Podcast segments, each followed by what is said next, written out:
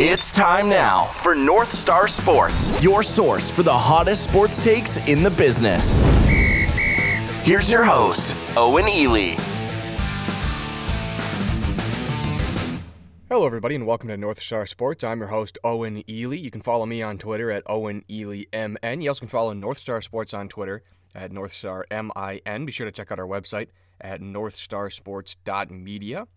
And welcome into the show, everybody. We got a great one for you here today on this Thursday morning as we look to preview UFC Fight Night Brunson versus Shahbazyan, which will take place on August 1st at the UFC Apex facility in Las Vegas, Nevada. Uh, great to be back with you guys here. Uh, changing it up a little bit, throwing uh, throwing a little off speed pitch here, doing a show early in the morning, and, uh, and by early in the morning I mean uh, 11, 12 in the morning uh, which is un- unfathomably early for for me, a night owl. So still trying to wake up here. Got a cup of uh, cup of mud with me, so uh, I think this will be a, a, new thing. I think we'll try to we'll try to push all the shows up towards the the morning so that they can kind of breathe as the day goes on, as opposed to doing them late at night. Uh, and I guess there's benefits to doing them both ways, but I think we're gonna try to do them uh, earlier in the morning. Um, it's kind of like changing weight classes, to be honest. I feel like this is really the first show that I've ever done. You know, all those all those shows up at, you know, 11 p.m. at night. I mean, they don't they don't really matter. You kind of get a fresh coat of paint when you uh, switch weights, and you know, I think this is our natural weight. I think we were growing into this. It's kind of you know, it's kind of like Chase Hooper fighting at at featherweight. You know, he's six foot one, so he can make featherweight when he's 19, but you know, he's not going to be a featherweight when he's 30. You know, he's going to pack on some muscle, you know, and move up to lightweight and then, you know, probably end his career at welterweight. So, you know, this is really a transformation for us. During our time at WRFW, I mean, we had shows from 2 p.m. to, man, maybe even like 11 p.m., 10 p.m. for sure. So we kind of hopped around. We're kind of a utility uh, infielder. You know what I mean? We're kind of like uh, Nick Punto. You know, we just kind of go wherever we're allowed. So uh, now that we're at North Star Sports.media, I mean, really, we could do a show. I mean, I could do a show on a, a different time any day I want, but I think we'll go with the consistency here because we want to be champion. If we bounce around weight classes too much, I mean, we're not really gonna, you know, that just messes up the ranking system. That's not. I'm not gonna become champ by taking a different fight in in different divisions. So we're gonna be we're gonna be the champs of the uh, 11 a.m. time slots. I don't I mean I don't really know what else other uh, Twin Cities markets are, are doing at 11 a.m. I, I haven't the foggiest idea what shows go on at 11 a.m. Uh, in this market, but you know this is the internet, so you know what I mean. Like, yeah, it's a Minnesota sports show, and and UFC, but you know what I mean. If you're tuning in from Hong Kong, uh, you know more power to you. I don't know how the fuck you found me, but you know, life is magical that way. I mean, we got we got visitors on our website from from the Philippines, from China, from Canada. I mean, I'd like to grow my Australian market. I'd like to grow my Brazilian market. I have a Brazilian flag and an Australian flag uh, in my room, and a Canadian flag as well. So, you know what I mean. If that if that's good for anything, you know what I mean. You got to check out the website. Um, but enough stalling here. We'll get right into this one. Should be a pretty easy one. We got 11 fights on this card, so um, a pretty manageable card. A, a, good rebound from the, the 15 fight uh, card that we had last Saturday, which I don't want to say kind of petered on, but it was a little too long. The UFC is very good at pacing, uh, especially when fights go to decisions, because you know you get you get a couple of first round KOs strung together you know, and then you're going to see like 40 minutes of filler in between because, you know, they have to allot the 30 minutes. They have to allot 30 minutes because they have to, you know, assume that it's a possibility that every fight could go to a decision. Um, and it was on ESPN. Now, when the fights are on ESPN Plus, I say fuck it, just move on. You know what I mean? Because ESPN makes sense because it's it's cable TV, so there are time slots. But ESPN Plus is just the fucking internet time slots are imaginary on the internet. It doesn't matter. So you could just you could move forward as much as you want. Um, but I guess that's a talker for another thing. At least they don't do it like Bellator, where they have a hour intermission show in between each fight. That's just fucking ridiculous. Um, but as always, we'll start from the bottom of the prelims. We'll work our way up to the main event eventually.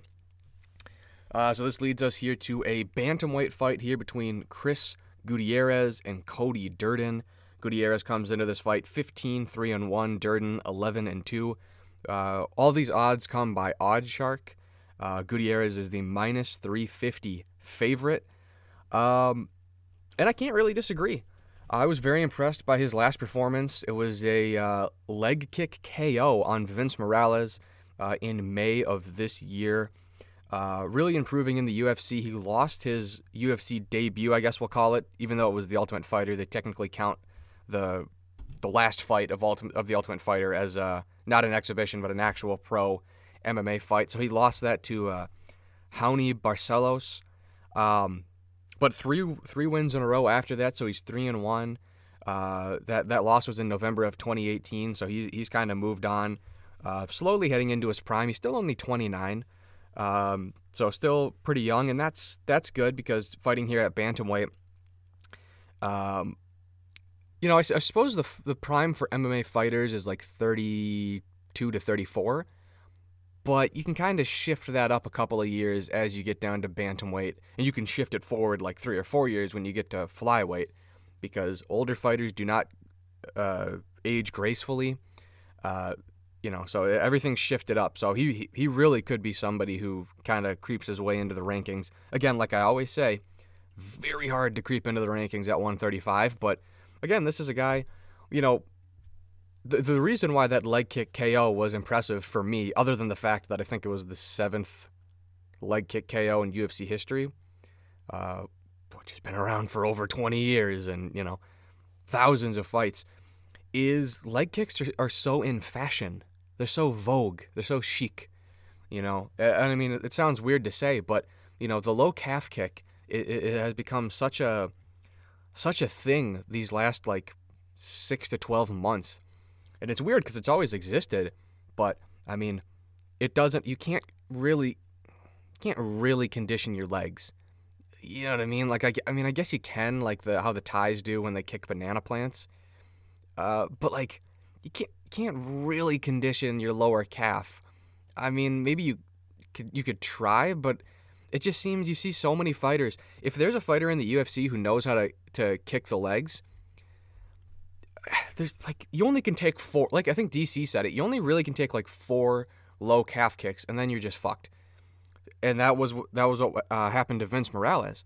So that's that's something in Gutierrez's arsenal that intrigues me greatly. Just knowing the effect it has. Just knowing I could hit you with four overhand rights, and maybe it takes 30 overhand rights to stop you. You know what I mean? Some people have great chins, some people don't. You know what I mean? But everybody kind of has the same legs, to be honest. So uh, I have to agree with a minus 350 here. I would certainly have to favor Gutierrez, but uh, kind of sliding over to Cody Durden, making his UFC debut. He's five foot nine, which is, is a pretty good, pretty solid height for for bantamweight. I'd say 5'10 gets a little too tall where you're a little too lean, but I think 5'9 honestly is a, is pretty good. Uh, seven fight winning streak, uh, of his 11 and 2 record, all coming from regionals I've never heard of. Uh, so that uh, would concern me a, a little bit. Uh, I don't really know a whole too much, a whole a whole lot about the uh, the backstory here of Mr. Durden. Um, but yeah, coming from SCL, Valor Fight Challenge, NFC, you know, never never really heard of never really heard of these ones, but maybe they're good ones. But I I know a lot of the regionals. I've never really heard of, of those organizations. So, uh, yeah, we'll go uh, Chris Gutierrez here by. Well, I hate to get so bold, but I suppose I'll go leg kick KO, or or a leg kick stoppage, or I guess just TKO with with the possibility of it being legs. But you know, I, I don't know. Maybe I'm too bold because it's only happened seven other times. But I mean, Jesus, that's quite the skill to have in in 2020 MMA. Uh, moving on here, on the prelims, we have a featherweight fight here between Jamal Emmers and Timur Valiev. Uh, Emmers is 17 and 5. Valiev is 16 and 2. Valiev is the uh, minus 170 favorite. Um, interesting matchup here. As I was doing my research, uh, as I was barely awake, barely awake, still barely awake. Um, I don't know. I kind of I kind of like things for for both of these fighters here. Uh, Emmers, he's 31. He's got a five foot ten frame, but more importantly, a 74 inch reach, which ah, that's that's pretty good. That's pretty good for featherweight. 74 inches. That is uh, that's pretty impressive. uh, he is coming off of a split decision loss to uh, Giga Chikadze. Um, which which I guess I don't really know how that. I guess I'd have to. I guess I'd have to see. Giga's a really talented kickboxer. I guess I kind of have to see what happens with Chikadze over his next couple of fights to kind of gauge what that means for Jamal Emmers. Kind of hard to gauge what it means in the moment. Um, but he, he is a guy who had won four fights prior to the, prior to that uh, Giga loss, and that was his UFC debut. Um, he did he did get knocked out by Julian Erosa on uh, Dana White's Tuesday Night Contender Series. I believe the se- the second season, uh, so back in 2018. That's a little concerning because Julian Erosa is not that good of a fighter. Although he just beat Sean Woodson, so fair enough, fair play to him. But you look at how how Erosa fared after the Ultimate Fighter season with uh, McGregor and Faber and you look at I think he, he ended his his first UFC tenure on a four fight losing streak or something. Like, okay, so you lost to a guy who certainly doesn't really belong in the UFC, but you know, fair enough, man. That was two years ago. That's and, and he's a young guy, but again, it's tough for me to gauge where Jamal Emmers is. Certainly a UFC fighter, um, at least for now, but t- tough to tell. Certainly has the experience on on Timur, uh, and moving over to Timur uh, he's coming up from bantamweight, so he is a bantamweight fighter. Uh, he's only 30, on a six-fight winning streak, and he, in that six-fight winning streak, he has a win over Chris Gutierrez. So he beat Chris Gutierrez back in the World Series of Fighting. Um, but in fairness to Chris Gutierrez, Gutierrez beat him the fight before by split decision. Uh, so I assume that probably was a title fight or something. I don't I don't know. But yeah, he, he lost to Gutierrez the first time by split decision, came back and beat him by unanimous decision. Both of these fights taking place in 2016. Um, and I don't know, you know, every, every, one, every once in a while you get these fighters from um, from the World Series of Fighting. I guess now the PFL, but I, f- I feel like the World Series of Fighting produced better fighters. You know, whether or not it was people who solely came up before they got their UFC shot from the World Series of Fighting, so like a Marlon Moraes, um, or whether or not it was a UFC fighter who went down to the World Series of Fighting and then came back, like an Arlovsky or uh, Rumble Johnson. You don't really see that with the PFL. I mean, in fairness, the PFL has only existed th- since 2018. Um, but I don't know. I, I don't know. I feel like the PFL is significantly worse. I mean, the, there is no Justin Gaethje in the PFL. Let me fucking tell you that straight up. There is no, absolutely no. Um, but again, there's, The, I mean, like I said a couple of shows ago, there are maybe three fighters I would pillage from the PFL uh, into the UFC if I, you know, could wave a, a magic MMA wand. But I don't know, trying to make sense of his Tapology page. So he leaves the PFL to go fight in GFC 14 Dagestan I don't know what GFC is. I assume it's an Eastern European organization, but it's really weird that he he never lost in the World Series of Fighting other than to Gutierrez, and he never lost in the PFL. But he just willingly left to go to ostensibly a, a lower organization. Um, that's that's a little bit weird. Um, I, I still am gonna go Valiev uh, in this one, uh, and I guess we'll go by decision. Uh, even though both of these fighters do have finishing abilities when you look at their records. Um, just a lot of question marks in this one. So I think we'll get some clarity after this fight. Hopefully, you know, hopefully there's no bullshit like uh, like a, a draw or a, a no contest or something like this. But I think we'll get more clarity. Um, either way, either way, I do have questions for both of these fighters. Um, I guess dare I say Emmers does have on paper the advantages. I mean, he has more fights. Uh, he has more UFC fights, albeit this is his second. But you know that that UFC debut is a real real thing for certain fighters. You know what I mean? We've seen many great fighters lose their UFC debuts just to go on to you know do relevant things in the company. Uh, but we will go Timur Valiev by decision. Uh, moving on here in the middleweight division, we have a fight between Marcus Perez and Eric Spicely. Perez is the uh, minus 200 favorite. He comes in with a record of 12 and 3. Spicely 12 and 5. And this one makes a little more sense to me. This one makes a little more sense to me. So Perez is 30. He's lost three of his last five. Uh, Spicely is 33. He is four and six in the UFC. So that's a lot of losses, but he is he is winning enough to still kind of be in that bubble. Um, I'm I'm not gonna say the loser of this fight gets cut. All I will say is that if whoever loses this fight, you are in real danger of being cut. I'm not saying it'll happen because I mean, Jesus, the UFC. I mean, they'll milk you for all your all you're good for. You know, they'll they'll build a young prospect off of you or something. You know, they'll they'll find a use for anybody. But man, you know, you start piling these losses together. We've seen fighters get cut for much less. You know what I mean? We saw Elias Theodorou get fucking cut for losing one fight. You know what I mean? Like, now I'm not trying to suggest that the UFC doesn't like either of these two fighters, like they clearly didn't like Theodorou, but you just can't lose in this business. You just you really can't. Um, I guess I guess I'm gonna go with Marcus Perez on this one. Um, he does have a couple of first round knockouts in the UFC, albeit they're over pretty low level guys, James Bojanovic and Anthony Hernandez. Um, kind of concerning because when I look, well, let me start with the positive. So he has a win over Ian Heinisch on his record. Now, Ian Heinisch, we could pull up the North Star Sports rankings, which you could find at northstarsports.media, and we look at the middleweight rankings, and you'll find that Ian Heinisch is ranked number 12. So back in 2017, he does have a win over Ian Heinisch. That's a very good one. But he has losses since then over Eric, well, under Eryk Anders, Andrew Sanchez, and Wellington Turman. Those are not particularly high level fighters, especially the last two. I, I happen to think very highly of Eryk Anders, but the last two, not so much. So he really needs a win now, he's not going to get a win over a quality opponent on Saturday because Spicely's kind of in the same boat as Perez, but a win would do a lot to kind of cool down, you know, that that hype of him getting cut. Now, Spicely, in fairness, he has some nice losses, I guess.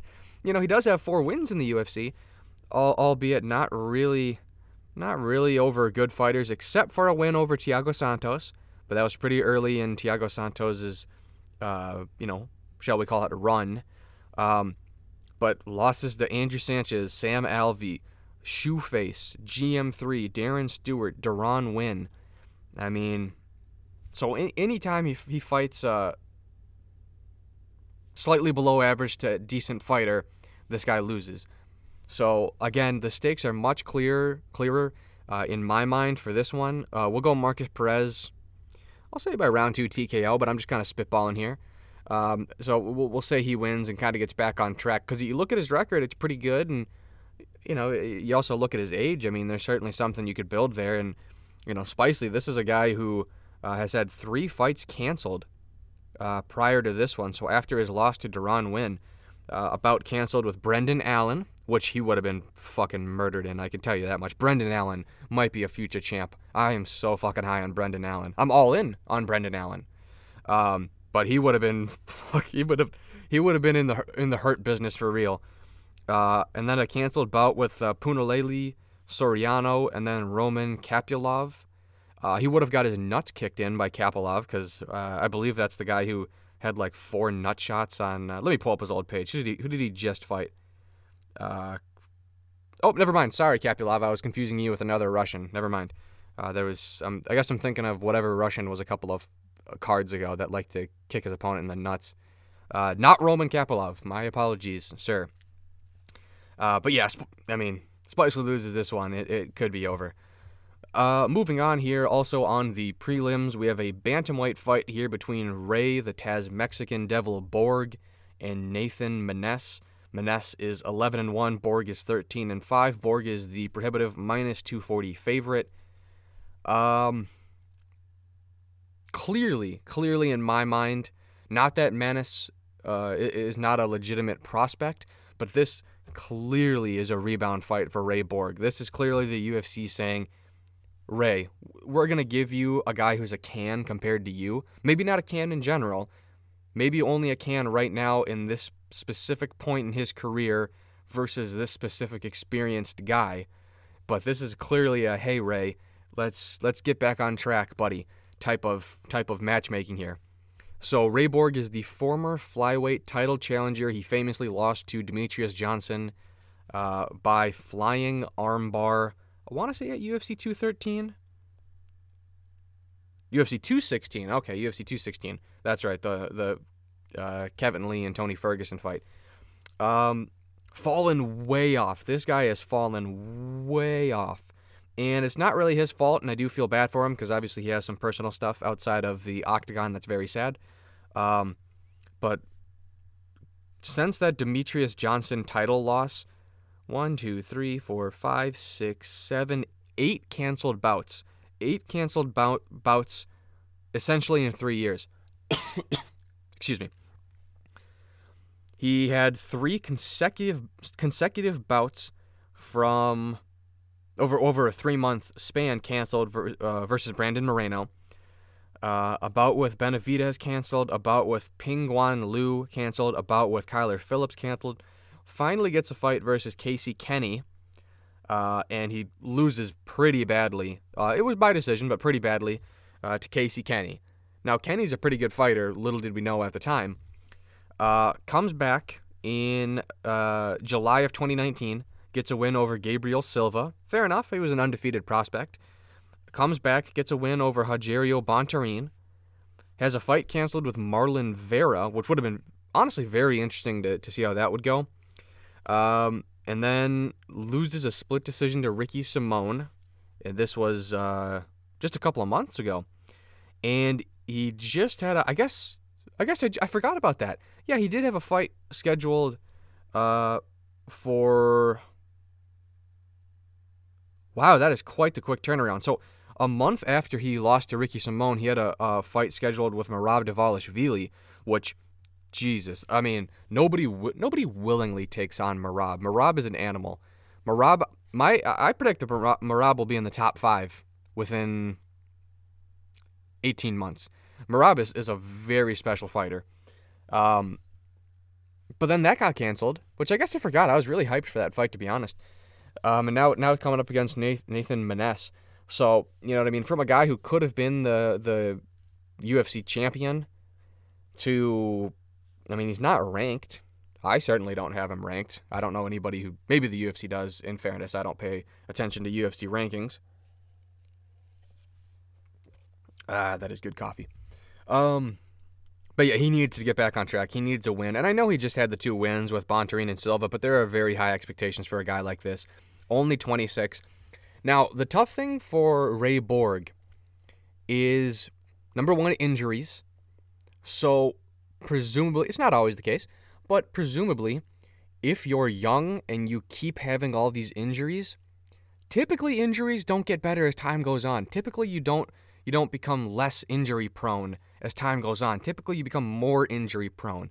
Injuries tend to stack on each other. Injuries tend to take away from you. You know what I mean? It's not like, oh, Ray, you had all these injuries, but now you're good because you're. All, it's not like shots. It's not like you're caught up on your fucking, on your Hep vaccinations. You know what I mean? So, for Ray Borg, I mean that's if you're 26, and again, it's it's the fucking hurt business. I mean, we're fighting, so of course there's there's gonna be injuries and and all this, but uh, you know that's that's not good. And I think Ray is really something special.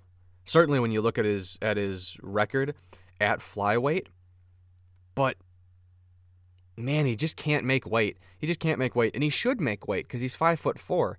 So five foot four. Well, that's not really. That's average height for flyweight. That's not really short or nothing. But listen, there are five foot seven guys who who make flyweight. But uh, and again, I get all bodies are different. You know what I mean? But Ray Borg is a guy who sh- logically should make flyweight. But okay, fair enough. Maybe it depletes you. Maybe it's just not meant for you. So your true weight is bantamweight. That's fine. That's fine. But bantamweight is fucking tough. when you look at North Star's rankings 1 through 15, absolute killers. If we did rankings 15 to 25, still absolute killers. You know what I mean? How many guys are not ranked at, at bantamweight who are still like, I mean, Merab Dvalishvili's not ranked at bantamweight. Um, I mean, I guess I, I'd include Ray Borg in, in that as well, but, you know, there's really tough fight. Chris Gutierrez. Chris Gutierrez. So, you know, ah, this is a tough division for him. If if Ray could make 125, maybe maybe he doesn't become champion. Maybe he still loses to like a Deiveson Figueiredo, but he certainly would be in the top five. For Ray Borg to be in the top five at bantamweight, quite honestly, I don't really see that happening. Um, that being said, I'm going to go with Ray Borg on this one, kind of flipping the switch over here to Nathan Maness. He is 29. Uh, he's pretty tall for a featherweight. He's 5'10, so he's going to have uh, half a foot uh, height advantage on Ray Borg. Three finishes in his last five fights. Uh, but again, in my mind, this this fight is tailor made for Ray Borg to win. But again, the last time that kind of happened with Casey Kenny, I mean, he lost. So, I mean, this is MMA. You never really this this is not pride. This is not rigged. There are not people. Well, I guess maybe there are people on roids, but not everybody's on roids, and, and it's not rigged. It's not scripted. So, anything can happen. So that's the good news for Nathan Maness. Excuse me. Uh, moving on here, on the pre, still on the prelims here. Uh, a light heavyweight bout here between Ed Firecracker. Actually, no, sh- is it Short Fuse? Terrible nickname. Ed Short Fuse. Let me look this up. One of honestly kind of one of the worst nicknames. Short Fuse. I mean, he's six one, so I guess that's kind of. It's not really short for light heavyweight. Not short in general. Short Fuse. I guess because he's angry. Maybe because he's a ginge. I don't really know. Uh, terrible nickname. Uh, I like Firecracker better. I'm going to call him Ed Firecracker Herman. Short fuse. That's just. I don't know about that one. Uh, he's t- but he's taking on uh, Gerald Meerschaert, uh, who has a great nickname, GM3. Uh, Herman is 24 and 14. Meerschaert is 31 and 13. So no shortage of experience here. I mean, both of these fighters, both of these fighters have a lot of fights, a lot of fights. Uh, and to be honest, I would say the experience is relatively the same. I mean, so Meerschaert has 44 fights, and Herman has 38. But I'd say that's, I'd still give the experience advantage to Ed Herman, just because how many UFC fights did this guy have? This guy has been in the UFC. Holy shit! I'm going back on his Tapology. He's been in the UFC since the Ultimate Fighter Season 3 back in 2006. So, when it comes to UFC experience, I mean, not many, not many, honestly, low key, not many fighters have more fights in the UFC than Ed Herman. That this guy has a lot of fights. He's been in the UFC for 14 years. 14 years. There, are, I mean, most fighters don't have a 14 year career. I mean, now he loses most of his fights in the UFC, but you know what I mean. That's that's still very impressive. Uh, the thing that kind of scares me with Ed Herman, he's 39. Uh, he's admitted he's probably close to retirement, which, I mean, duh, he's 39. But if you're thinking about retirement, that kind of scares me. Um, typically means you're going to lose. That's kind of like a, a, bad omen. Um, he was on a two fight winning streak, though, I will say that. Uh, win over uh, Patrick Cummins back in 2019. Uh, that retired him, and a win over Kad- Kad- uh, Kadis Ibragimov man, I need I need to take a class in like Russian or something. I just these Russian names just absolutely murder me. Um, but yeah, and, and you know, obviously this goes without saying, but being in the UFC for 14 years, faced some really good talent over the years. Uh, doesn't really have a lot of wins over good talent, but uh, but has a lot of uh, fights versus uh, talented guys. Uh, Demian Maia, Alan Belcher, Jake Shields, uh, Jacare Souza, Thales Leites, uh, Derek Brunson, Nikita Krylov. I mean, you know, he's, he's fought some pretty good. I guess, I guess it kind of tapered off at the end there, but uh, you know, he has he has faced some some pretty good fighters uh, in his time. Um, conversely, here you you look at uh, GM3. Uh, in my mind, kind of a Paul Craig situation. This is a guy who's 32 years old, no shortage of experience. I mean, you're really you're not going to find a 32 year old with more MMA experience than Gerald Meerschaert. I mean, that's that's pretty far fetched. Um, so he has the experience. He has the talent. To be honest, he is a very talented fighter, uh, and that's why it's kind of frustrating to watch him fight because he's really struggled to climb the ladder. So even in wins, he kind of struggles. But he's it's like the Paul Craig thing. Like Paul Craig is so fucking good on the ground. GM3 is so good on the ground. He's so crafty, but I don't know. I guess if, if he could improve his striking, that'd be cool. That'd be really cool. But you, you just kind of look at this guy. Like, so he's lost five of his last eight. But, you know, he's got wins in there and he's got finishes in there. All all four of those wins, I guess five of his, five of his last nine he's lost. But finishes of Spicely, Oskar Piechota, Trevin Giles, Deron Winn, are those ranked fighters? Certainly not. But, you know, he does have UFC wins. But part of it is UFC matchmaking because he's been matched up with some pretty tough fighters. Uh, Thiago Santos, Jack Hermansson, Kevin Holland, Eryk Anders, Ian Heinisch. You know, just just got knocked out by Ian Heinisch in uh, June. So he, Uh, part of it is a product of tough matchmaking. But listen, you're in the UFC. Like, don't expect any favors to get done for you. This, you know, this is not Bellator. Okay, this is not Bellator. We don't we don't feed our fighters to fucking cans for 15 fights in a row. You know what I mean? There's no there's no Michael Venom pages in the UFC. You know what I mean? It just doesn't happen. There's no Juan Archuletas in the UFC. No, no, no. You even if you're at the lowest levels of the UFC, you're still fighting someone whose talent is commensurate uh, to to yours. So for for GM3, I don't know. I guess you just kind of got to turn it turn it around on the job. But in fairness, two of those losses, to, so to Kevin Holland and Eryk Anders, they were both split decision losses. Okay, well, we know how bullshit the judges are. I mean, could have gone either way. Fair enough. But like a Deron Winn, nobody, nobody at middleweight should struggle beating Deron Winn. Deron Winn should be a, a featherweight. Like the fact that Deron Winn is a middleweight at five foot six is a recipe for disaster, which of course is why he's lost his last two fights because you can't really win fights at middleweight at five foot six. I don't. A short fighter at, at middleweight is like five ten. Five ten for middleweight is pretty darn short. I'd say the average middleweight's probably six foot one. So even on the shortest spectrum of middleweights, you're you still have a four inch height advantage and then presumably a pretty sizable reach advantage on Deron Winn, Because Deron Winn even for five foot six, really doesn't have long arms. So Deron Winn at a minimum. I guess I'm kind of joking a little bit saying he should be a featherweight, but at a minimum, Deron Winn should be a lightweight. I think the move for him is welterweight. That's just somebody. Deron Winn's talented. He's a very good wrestler. Of course, he's the training partner with uh, DC. But like, dude, you have to you have to care about your diet at least a little bit if you're if you're fighting at middleweight and you're five foot six, that tells me you don't even remotely care. You're not even remotely in, interested in diet. You know what I mean? And for anybody who says it's tough to lose weight, like for anybody who says like, oh, it wasn't possible for Jose Aldo. If Jose Aldo switches weight classes, it'll be to, to move up to lightweight, not to go down to bantamweight. Listen, anything's possible. I mean, you know what I mean? Deron Winn fighting at lightweight's possible. Like it's it's all diet. Does it suck to diet? Yeah, probably. It's not the end of the world. It's just a mathematical equation. Losing weight or gaining weight is a mathematical equation. Everything is accounted for. You can't you can't cheat the system. You can't lie to the system. It's all math. So you could mathematically put Deron Winn on a plan over six months to get down to, to lightweight. You, you, you know, you go, you train this much per day. This is how many calories you burn.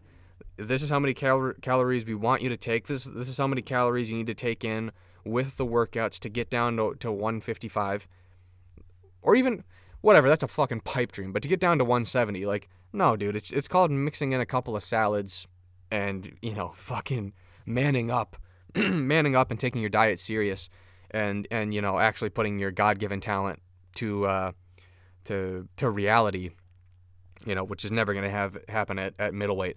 But I guess kind of bringing this back, not to be a rant on Deron Winn, but bringing this back to GM3, ah, it's kind of tough when you struggle with guys like Deron Winn. You know what I mean? I mean, he did choke him out in the third round, but it was pretty competitive through rounds one and two. Um, I am going to go with GM3 in this one. I do think he'll win, and I'll even go by submission just because I think Herman's kind of pretty up there in age, pretty up there in age. So I will go GM3 by submission. uh, moving on here to the uh, main well, I guess main event of the prelims. I forget what the fuck the technical term is for it. Uh, we have a bantamweight fight here. Frankie Saenz taking on Jonathan Martinez. Martinez is the minus 250 favorite. Comes in with a record of 11 and 3. Frankie Saenz 12 and 6. Uh, Frankie Saenz is 39 years old, so right off the bat, I am picking him to lose this fight. Uh, 39 years old is essentially 59 years old when it comes to the bantamweight division. He's lost four of his last six going back to 2015. Does have a win over Merab Dvalishvili in December of 2017 that is highly controversial. Uh, conversely, you look at Jonathan Martinez. He's 26 years old, 5 foot 8, pretty pretty solid height. Uh, 69, 69 and a half inch reach, which is uh, pretty nice. Um, coming off of a split decision loss to Andre Ewell on the UFC uh, 247 card. That's, of course, the bullshit card, which took place in Houston in February of this year. Uh, Andre Ewell, I believe he lost every single round of that fight, but somehow won the uh, unanimous decision. Pretty sure Andre Ewell broke his arm in that fight. Um, so that's that's bullshit. Jonathan Martinez should be 12 and 2. He should be on a three fight winning streak. Um, and he really needs to step up in competition that I think this fight represents. Uh, albeit Frankie Saenz is very, very old for the, the division. Uh, this is a step up in competition because you look at Martinez. Uh, he lost his UFC debut to Andre Soukhamthath, which that's embarrassing. Uh, but a win over Wuliji Buren and Pingyuan Liu. I mean, those are two fighters that don't belong in the UFC. So, you know, he beat up two absolute tomato cans.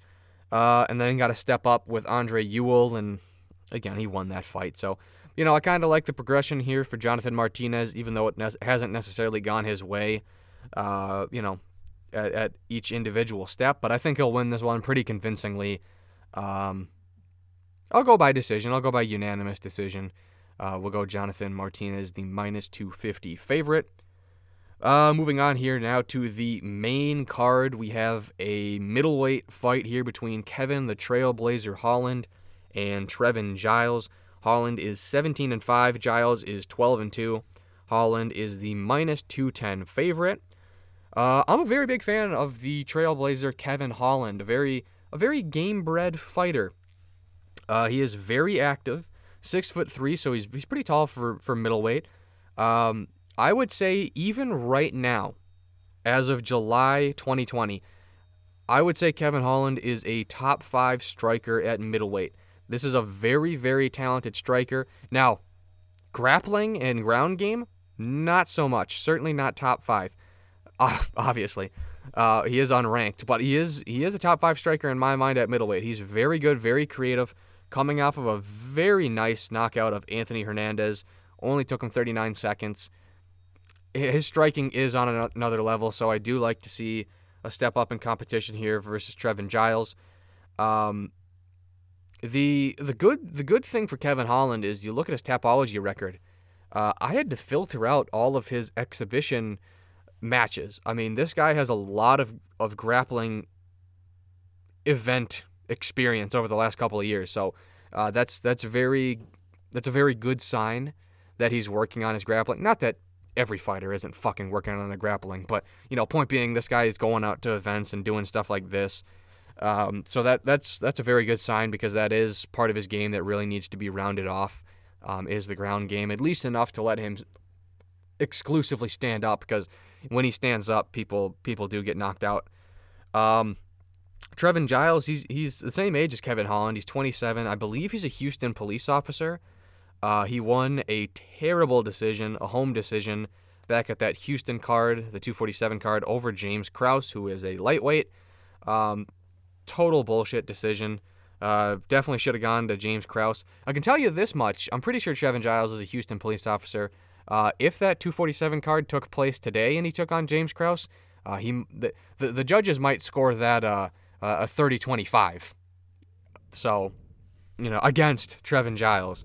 So I guess he's kind of lucky he got that in. Uh, you know, when when the getting was good. Um, I don't really think this will be close, just because I do think Giles lost his last fight. Don't know a whole ton about him. Um, but I, I do know uh, a little bit about Kevin Holland, and uh, I'm a very big fan. So uh, I'm gonna pick him to knock out Trevin Giles, and you know, hell, we'll even go in the in the first round. I mean, I think Kevin Holland is something truly special uh, when it comes to his striking acumen. Uh, moving on here, still on the main card, we have a lightweight fight between Bobby Green and Lando Vannata. Vannata comes in with a record of 11 4 and 2. Bobby Green 25 10 and 1. Groovy Lando Vannata is the minus 150 favorite. Low key, really tough fight. Really tough fight. You got you kind of got to throw records out the window here because the records aren't going to knock your fucking socks off here. But Bobby Green is only 33. He just was coming off of a win over Clay Guida uh, last month. I guess it'll be in, in June by the time the fight actually happens. So the big question for for me and for both of these fighters really is can you string together some wins? So, you know, Bobby Green, uh, I know going into that uh, Clay Guida fight, he was one, two, three, four, five. He was one, five, and one in his last seven fights. That is not good. That is really bad. That he probably should have been cut from the UFC. Um, I mean, he, he has, in fairness, he has faced very good competition, but Jesus, you can't you can't ever go one one five and one. That's at any point in your career, you can never go one five and one. That's a recipe for disaster. So can he string together wins? Kind of remains to be seen. I will say Lando Vannata is a very tough fighter. This was a guy who fought Tony Ferguson, who I think was 20 and 3 at the time. He fought a 20 and 3 Tony Ferguson at 7 and 0 back in 2016 at age 28. He's a he's a very tricky fighter. He likes to showboat. He's pretty cocky. Kind of got a weird striking style. Uh, a real groovy individual. Um, he kind of fights to his competition, I suppose, uh, if I could be so bold to say so. He kind of fights to his competition. So he fought Tony Ferguson pretty tough, although he did get choked out. But I think that kind of explains why over, why he's kind of flip flopping wins and losses and draws. Uh, you know, over since 2016 in the UFC, you know, he kind of just rotates through all those just because he, he's really he's he is really talented. He is legitimately really talented, but man, he just fights to the competition. So. Uh, Bobby Green is not really a winning fighter in the UFC, but he's certainly tough. So I expect Vannata, uh, the chameleon that he is, to to make this a tough, sloppy, showboating style of fight. Uh, these guys did fight back in October of 2017. Uh, they fought to a split decision draw. So I suppose this is Green versus Vannata 2. Um, so that's interesting. I might have to go back and rewatch that fight if I could find that somewhere for free. Because uh, there's no fucking way I'd pay money to watch that fight.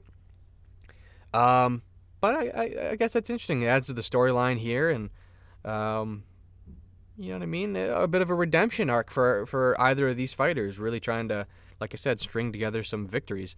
Uh, we will go Lando Vannata by decision on this one, just because I, I think he is the more talented fighter. I think he's probably the trickier fighter when it comes to striking, um, and and hopefully, hopefully, this just kind of turns out to be a kickboxing match uh, because I think stylistically that would be a, a fun matchup. Moving on here to the featured bout on the main card. It's the number 13 ranked welterweight Vincente the Silent Assassin Luque taking on Randy Rude Boy Brown. Luque is the minus 190 favorite, comes in with a record of 18 7 and 1. Randy Brown 12 and 3. Really, I want to start off here by saying look at Vincente Luque the Silent Assassin. Awesome nickname. Not particularly creative. I mean, assassin is used in a lot of nicknames in MMA, but the Silent Assassin, I'd say that's pretty apt. Luque is not really a talker. You know, a pretty humble, respectable guy. Um, good nickname. I would give that. I'd give that an eight out of ten. That's a pretty solid nickname. Randy Rude Boy Brown. That's a fucking two and a half there, bud. That's not a good nickname. Rude Boy. Never. If you're a grown, if you're a grown ass man, don't ever have boy in your nickname. Okay. So, the the Korean Superboy or whatever the fuck Doo Ho Choi's name is. I'm sorry, that's a bad nickname. It has boy in it. Uh, Wonder Boy Thompson. He's like 39 years old. It should it should be Wonder Man Thompson. Should be Stephen Wonder Man Thompson. Because you're a fucking grown ass man. You're closer to being a grandpa than you are to being a boy. You know, just just statistically. So Randy Rude Boy Brown should be Randy Rude Man Brown. But even then, your your claim to fame is that you're rude?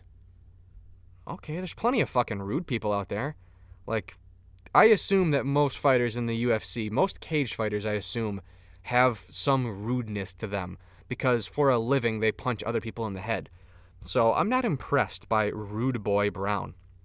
That just doesn't I don't know. You gotta really, you gotta really, and it's never really too late to change your nick. I mean, look at Neil Magny. How many fights has this motherfucker had in the UFC with no nickname? Straight up, just Neil Magny. And then what's he changed? He changed his. Well, I guess he got a nickname last fight. I believe it. I believe he's now the Haitian Sensation. Which okay, I mean, you know, that's like a six out of ten. That's a that's a good nickname. So it's never it's never too late to change your nickname. So Randy Brown, please fucking get on that. Please get on that. I honestly, you know what nickname would fit Randy Brown? Uh, that is open. Steal steal Corey Anderson's old nickname. You know now he's overtime Anderson. Steal Beast in 25-8. That's a good nickname. Way better than Rude Boy. Um, but I guess I guess the last two minutes have nothing to do with the actual fucking fight. Um, I will say Luque is a very tough fighter. His highlights are fun as hell to watch. He's 28. He's not going to fight for a long time because he fights like a fucking savage. Takes he takes a lot of damage.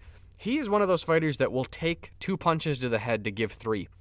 I mean, his fighter is not conducive to a, his fighting style is not conducive to a long fighting style in the UFC uh, or in general. It's uh, conducive to uh, severe brain damage in your 50s and 60s, but it's also conducive to uh, joy for Owen when he watches the fights. Um, just a tough son of a bitch. Tough son of a bitch. I wish I could rank him higher. I'm a huge fan of this guy. Uh, it's kind of funny because the UFC put out a highlight tape of him, uh, I think on their YouTube page, and after every single fight, he's always calling for a top 10 guy and just never gets one. Outside of the uh, obviously the, the wonder the Wonder Boy, the Wonder Man Thompson. Um, matchmaking doesn't really make a whole lot of sense here. Randy Brown's pretty far from the rankings. Uh, so I mean, for Randy Brown, this is this is a great fight because if he wins this, then he's ranked. Um, but Luque is kind of an interesting guy when when you look at his progression because this was a this was a guy who was seven five and one to start his UFC career. Just that's pretty bad, and that's all at the regional level. So just a guy who really didn't figure things out. But he got on the Ultimate Fighter, uh, the, the the season where it was Blackzilians and ATT, the season that uh, that Kamaru Usman won, and he impressed because he's got a nice style. But he was seven five and one. He then goes on to to to be where he is currently right now, obviously, but in that stretch since that seven five and one start, He's won seven of his last eight fights, 11 of his last 13. Pretty much all in the UFC. Actually, all in the UFC. So his his UFC record is something fucking ridiculous. It's let's see, four wins there, six wins there. He's 11 and two in the UFC. Just fucking ridiculous. Now again, he had to work his way pretty much all the way up because he was seven five and one. So, uh, you know, he doesn't have necessarily the greatest record of all time, but low key, he's got some pretty sneaky, sneaky tough wins on there. Uh, Hayder Hassan, that's that's kind of tough. Uh, Belal Muhammad, he's ranked. Uh, we have him ranked. That's tough. That was back in 2016. He had the setback, the loss to Leon Edwards. Okay, no no harm in that because look at where he is now. Two wins since then over Niko Price, a win over Chad Laprise, a win over Brian Barberena, and a win over Mike Perry. Are, are again, I always say this, but are, are these top 10 wins? No, but they're UFC wins. So this is a guy who consistently strings together UFC wins, consistently strings together finishes, I believe, in his 11 UFC wins. 10 of those are by knockout. Pretty much all in the first or second round. A couple in the third round. So this guy finishes fights. He does not go to decisions. He finishes fights. He'll he's a fucking dangerous, dangerous, dangerous fighter. Wonder Boy is a tough matchup for anybody. So I'd be very curious. Like I guess I could pull up the rankings here. Um, goes without saying, I'm picking Luque in this one, by the way. But I'm very interested to see him fight another top, another top guy, because he does have something special. There's not a lot of fighters who are willing to take the damage that Luque is to win a fight. So really, he wins this fight. Presumably, he goes up in the rankings, but we know that they don't really like to, you know, match him up against top guys in the rankings. So I'm looking at number 14. That's interesting to me. Number 14 in the welterweight rankings is Belal Muhammad. And again, Muhammad lost in 2016 to Vincente Luque. So that would be interesting. You'd get a rematch there. Um, Neil Magny and uh, Geoff Neal are scheduled to fight. Uh, you know, I guess I'm kind of looking. He's not going to fight Nate Diaz. Nate Diaz would not fight somebody like Luque because he's a, a 500 fighter. Um, maybe somebody like a number nine, like a Rafael dos Anjos. That would be very interesting. I think that'd be very fitting. A guy like Luque, who's done so much, won so many fights in the UFC. Dos Anjos is number nine. That would be interesting. I think Chiesa's probably looking upwards. I think Maia's probably looking to not fight Luque, uh, just because he's only got it. I think he's got one more fight before he retires. Uh, he just lost to Wonder Boy, so that's not really a possibility. Um, to be honest, the rankings are a little tough for Luque uh, if you're talking about trying to move up in the rankings. But, you know, short notice stuff happens. Things are, are a possibility, but uh, certainly I'll go with uh. We'll go by second round TKO because I think he'll grind on him uh, the first round and then finish him in the second. Uh, I mean, in, in fairness, Randy Brown, I mean, he's got some finishes in the UFC, but I don't think he's anything too particularly special. Has lost to guys like Belal Muhammad and Niko Price. Those are his last two losses. He is on a two fight winning streak, but his last two losses have come to two guys that Luque has beaten. Uh, and, and, and in the case of Niko Price, beaten him twice. Um, now, again, MMA math rarely ever works out, but just going off of what is available to us right now, uh, it certainly looks good for a guy like Vincente Luque. Moving on here to the co main event of the evening. It's the uh, really, honestly, it's even though it's the number six fighter versus a number four fighter in North Star's rankings, uh, this is kind of a, a title eliminator here uh, in the women's strawweight, excuse me, women's flyweight division. Number six Joanne Calderwood takes on number four Jennifer Maia. Uh, JoJo is the minus 150 favorite. She comes in with a record of 14 and 4. Jennifer Maia 17 6 and 1. Uh, I guess starting off here, the reason why I say this is probably a title eliminator is because Joanne Calderwood had the title fight with Valentina Shevchenko. Uh, I believe it was scheduled for June, uh, but then Shevchenko, I think, pulled out with an injury, if I'm not mistaken. Uh, she needed she needed more time, which is fair enough because she's a very active champion. Um, so kind of a dangerous fight here for Joanne Calderwood. I could see why she takes this fight. So she did have the title shot scheduled, but I could see why she takes the fight versus Maia because when you look at who else is in the top five in that flyweight division, they're they're staying active. So you could easily get forgotten. So you know, for anybody who says that Calderwood should sit out, um, you know, because she had already had the title shot lined up, no, no, no, that's not how it works. That that's that's how it was. But once something changes, it, it it's not gonna go back to that. You know what I mean? So if Calderwood sits on the bench and Maia say Maia fights Chookagian because Chookagian wants to stay active, and say Maia brutally knocks out Caitlin Chookagian in the first round. Okay, do you think they're going to go with Calderwood because, oh, we had that scheduled before? Or do you think they're going to go with the fighter who has the hot hand? There's a, there's a, whether or not you like it or not, there's a major recency bias in the UFC. So it's not necessarily fair that Calderwood has to, has to take this fight, but listen, that's what you got to do. I'll tell you this Calderwood was ranked a couple of months ago number three in the flyweight rankings. She's now number six, and she has not fought in the last three months. So, what does that tell you? That tells you that other fighters are staying active and surpassing Calderwood in the rankings. So, Calderwood needs a win here. Now, for Maia, logic would go if she wins. She's never gotten a title shot in the UFC. So, if she wins, is a title shot possible? It certainly is. I don't know anybody who's clamoring for a Jennifer Maia title shot. Uh, she is only 31, has a lot of experience, 17 6 and 1. That's that's a lot of experience. Uh, she did lose her last fight to Caitlin Chookagian at UFC 244.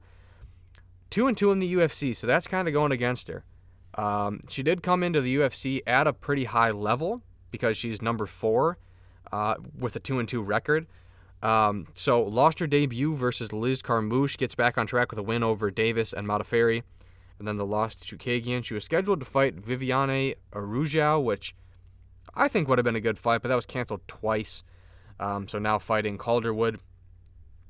See, this is kind of the problem with with the women's flyweight division here being so new. Is I don't. I mean, I'm changing the flyweight rankings pretty much every week, just because that nobody's really established in this division outside of Shevchenko as the champ. You know what I mean? So it's it's it's too new of a division. Things are always changing. So it, it's kind of like trying to build a base in in quicksand. It's it's really hard to try to get traction in this division unless you're staying active and and and getting wins. Even even more so than any other division. I suppose that's probably sound advice for any division, but you know, particular particularly with such a new uh, weight class. Now, Calderwood is coming off of a split decision win over Andrea KGB Lee. Uh, she is three and three in her last six UFC fights. That's not necessarily amazing.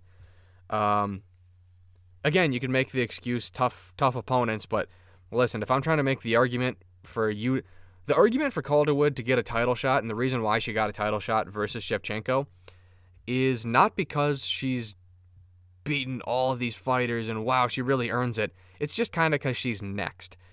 There are people who challenge for the title who have earned it. Somebody like a Paulo Costa, somebody, you know, somebody like a Dominick Reyes. Look at what he did to get to that point.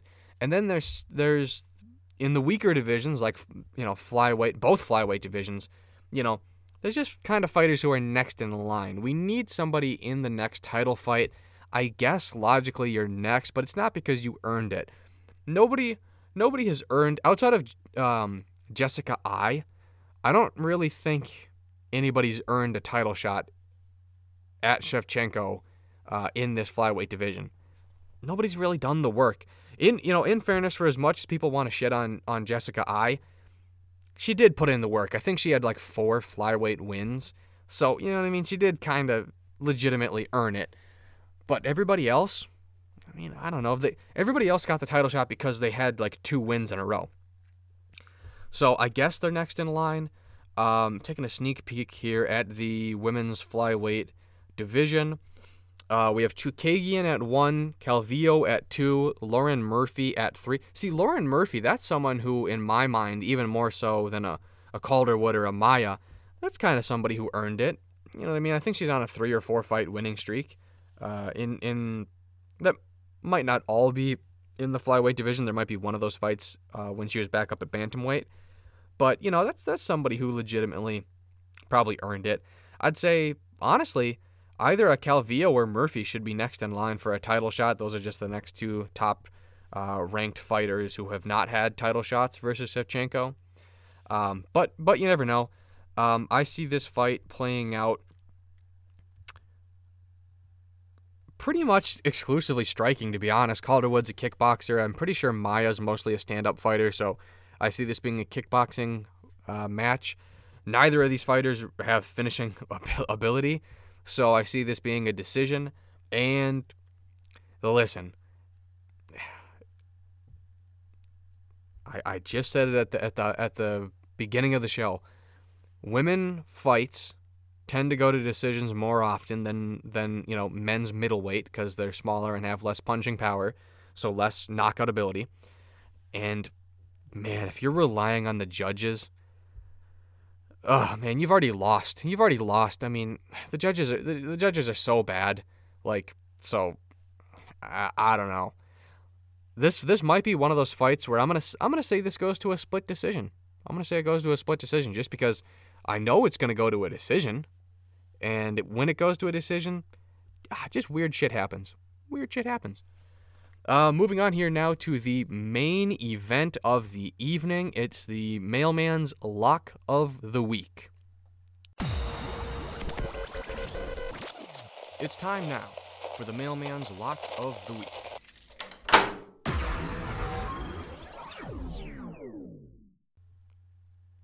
So the main event here is a middleweight fight between the number 7 ranked Derek Brunson and the number 9 ranked Edmen Shahbazyan.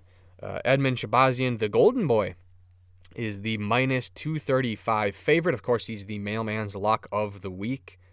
Uh, very good fight. Actually, I'm very happy that. Uh, well, I suppose I'm not happy because I guess this means somebody got an injury, but I am happy in the sense that the main event is now Brunson and Shahbazyan and not Holly Holm and Irene Aldana.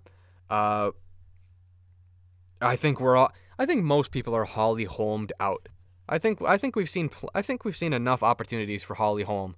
You know what I mean? Like I think she's something like two and five in her last seven fights. Like, okay, can we kind of put that to rest? Can we just can we stop having her in main events and co-main events in boring ass fights versus Raquel Pennington? Um, so I'm, I'm happy that we get some new blood here, some young blood, Edmen Shahbazyan. Uh, I don't think this fight gets out of the first round. and, and here's why. The average fight time for Derek Brunson is seven minutes. The average fight time for Edmen Shahbazyan is five and a half minutes. So both of these fighters finish fights very early, or they get finished. Well, not Shahbazyan, but you know Brunson can get finished early. Um, so these fighters do not have long fight times. Shahbazyan has been just steamrolling through the middleweight divis- division. Brunson's kind of been a gatekeeper for the last like five years. Um, couple of storylines here, one for each fighter. So for Derek Brunson, the storyline here is will he let another elite fighter beat him? Excuse me. So you look at the history of Derek Brunson, he's a gatekeeper. I don't care what anybody says. I don't mean that as a disrespectful term because uh, you know you have to get to a certain level where you could even be a gatekeeper. But tell me he's not a gatekeeper. His losses are to Robert Whitaker, Anderson Silva, uh, Jacare Souza, Israel Adesanya, Yoel Romero. So he loses to elite fighters. He loses to good fighters, which fair enough, man. Most people do but he's at a certain level. So he'll pretty much without exception, he will beat guys ranked below him pretty much all the time. And he will always lose to guys ranked ahead of him. So he's he really is firmly entrenched, you know, in in in those spots like 7 to 11 in in the division. Now, probably his best win, although it, he was a little aged at this point, is is a, a finish over Lyoto Machida. Now he's on a two-fight winning streak over Elias Theodorou and Ian Heinisch, so he kind of pushed back those two prospects, which again only furthers my point that he's a gatekeeper because he'll beat the he'll beat the guys below him. Um, but again, the two fights before that, losses to Adesanya and Jacare. So is he going to let Edmen Shahbazyan win? So so really it comes down to is Edmen Shahbazyan legit? If he's legit, he will knock out Brunson in the first round just because these fights don't last long. If he's not, he'll lose and and you know, fair play to Brunson cuz he'll move up in the rankings. Now, the storyline for Shahbazyan is does he keep the does he does he starch another opponent? Now, Shahbazyan is 11 and 0. He's 5 and 0 in the UFC. He's won four of those fights by first round TKO. So he won his fight on the contender series, uh, first round knockout. He had a split decision win over Darren Stewart. That's a tough one. That was back in 2018. His last three fights, first round knockouts over Charles Byrd, Jack Marshman, and Brad Tavares. Tough opponents, with, with Tavares clearly being the, the toughest of the three. Now, this is a notable step up in competition. Does he starch him? Now, I believe Uncle Chael said this, and it's it's true. Like pretty much everything Uncle Chael says. It's it's good to starch opponents. It's good to knock them out in the first round. You're you're really going to climb the rankings when you do that. But you're not really accumulating fight time, which arguably is the most important thing. So, I could make the case that even though he might take a little bit more damage, and it might stop him from taking a really quick turnaround fight. It might be the best case scenario for Edmen Shahbazyan's development that he wins a 15 round decision over Brunson. Because when you're knocking out opponents in, in the first 45 seconds, that's awesome. That's a win. That's what you want to do every time you go out there because you take you you dish out as much damage as possible with with still taking as few, as little damage as possible but you're not getting that fight time. You're not getting you're not necessarily getting better. You're you're moving up the ladder, but again, you're not, you're not you're not seeing all this all this different stuff. So when when I see a hype train have many first round knockouts in a row with with very little hype or very little fight time, that's a bubble that eventually could get burst. Now, I think he will knock out Brunson in, in the first round, obviously, because he's the mailman's lock of the week. But I don't know if that's the best thing for Shahbazyan. Now, the stakes are high for Brunson. The stakes are even higher for Shahbazyan. So, looking at the rankings, if Brunson beats Shahbazyan, it's 7 versus 9 here. I'm looking at number 6 and I'm looking at number 5. Number 6 is Darren Till, and number 5 is Yoel Romero. These are guys who have are stringing together losing streaks. So I can tell you right now, if Brunson beats Shahbazyan, he will be ranked number five. So he'll finally get into the top five. And if you're in the top five at middleweight, good things will happen. There are, are plenty of good, tough fighters in that middleweight division. I don't know what's next for Brunson. I'm just saying, if you get into that top five, something very, very lucrative will come your way. Now, conversely, for Shahbazyan, he has Kelvin Gastelum sandwiched between him and Derek Brunson. But if Shahbazyan beats Brunson and he beats him in convincing fashion, it's tough for me to say that Shahbazyan shouldn't also be the number five ranked middleweight. Why would I put Why would I put Shahbazyan below Till or Romero? Again, those are two fighters. I think Romero's on a three or four fight losing streak. Till has lost three of his last four. So tell me why a guy like Shahbazyan, who's undefeated, who just beat the number seven guy in Derek Brunson, shouldn't be ranked number five. And again, if you're certainly if you're Shahbazyan and a young, marketable prospect, and you're in the top five, I mean, Jesus Christ, you're probably one win away from a title fight. You know what I mean? You match you, you match up Shahbazyan versus maybe Jack Hermansson or Jared Cannonier or maybe even Robert Whitaker if you want to get so bold. And if he beats any of those three fighters, which is a very tall task, but if he beats any of those three, how the fuck is he not in line for the winner of Adesanya and Costa? So, you know, a lot's at stake here for Shahbazyan. Uh, the the thing, the reason why I'm gonna go Shahbazyan over Brunson, I think he's the better striker. He's got a very well-rounded game, good ground game, uh, trained by Edmond Tarverdyan, which is not a good sign, but a very good point that Luke Thomas had.